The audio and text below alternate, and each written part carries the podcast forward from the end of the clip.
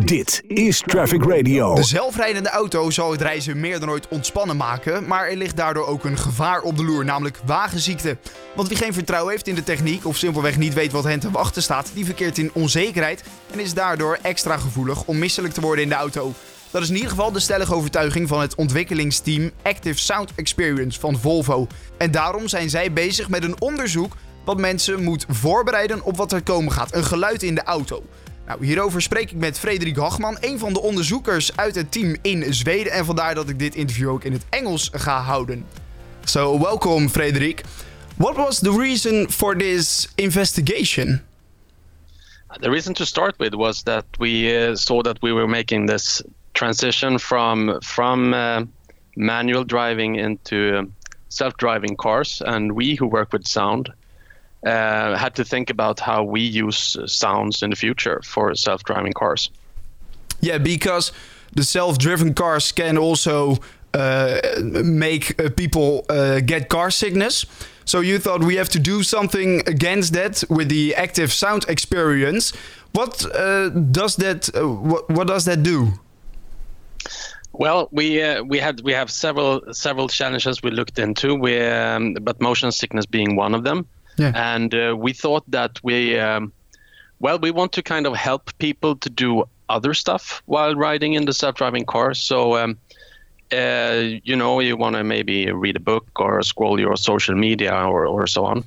Uh, so we thought that why don't we try to use sound uh, as one kind of modality to inform our uh, passengers of the ride of the car um, and the way we, we kind of did that was of, uh, to play sounds in a before an actual movement is happening. So before an acceleration or deceleration or a turn, we were playing, trying to play a sound which was kind of showing the movement of the car. Yeah, so with sound you can prepare people about the upcoming. Um, how are you going to do that? Like you said, it's uh, it can be uh, to prepare people for uh, like a corner or an acceleration or braking. What does the sound do? The sound helps you helps you kind of uh, anticipate the movement, so you you uh, a little bit subconsciously know what the car is about to do in the nearest future. So let's say a second, one and a half second ahead in time. So we call that um, we named it ghost mode you know, because we kind of play the sound before it happens. Yeah. And what kind of sound is it? It is a uh, yeah. That's kind of the tricky part because why, how do you make a sound to portray a movement? Yeah. For uh, let's say acceleration and deceleration, it's quite uh, quite logical. We ha- you have a sound which is going either down or up in in pitch, so it's a mm, for acceleration, yeah. or the or the opposite for deceleration. Um, then we thought that for this project that we wanted uh, a kind of fresh perspective on this, so we invited a company from the gaming industry um, to help us out with the sound design. Yeah, so the gaming industry is also helping you, uh, which is nice.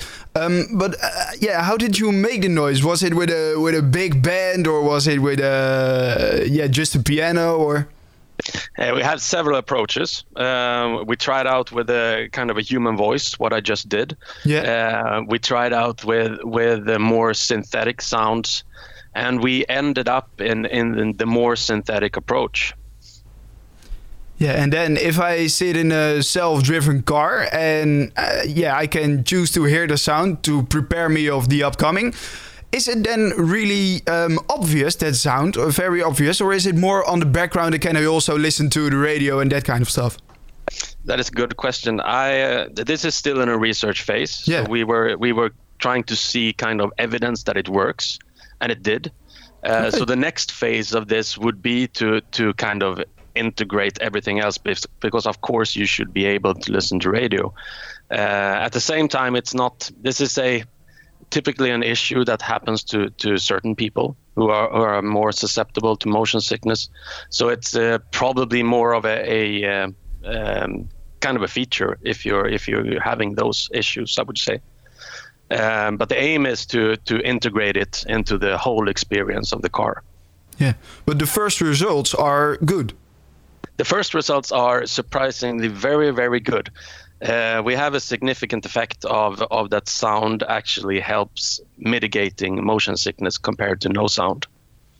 Yeah, so that's uh, that's nice. Uh, that's the first thing you.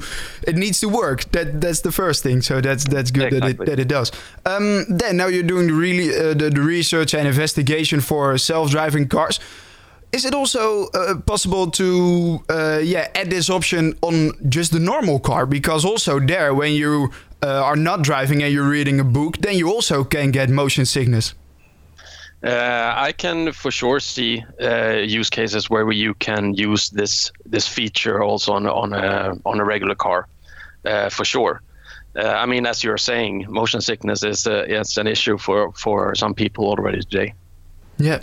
So maybe in the future uh, that you can add that also on the normal cars, but also in the future the self-driven cars will be will be more upcoming.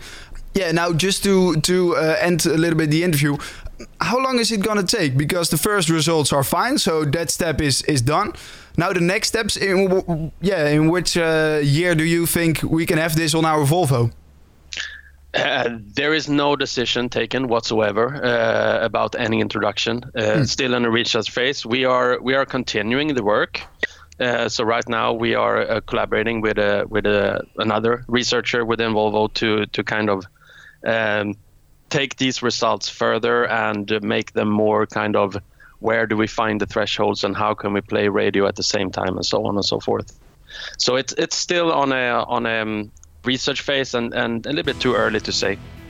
Okay, so we have to wait, uh, but uh, but yeah, it's a it's a nice thing, and um, I think it can help a lot of people with, with car sickness. When I know from uh, from when I was younger, I think it can help a lot of uh, a lot of people. So uh, it's uh, yeah, it's very nice. Thank you, Frederik, for your time, and have a good day. Thank you. Always on the road. Traffic Radio.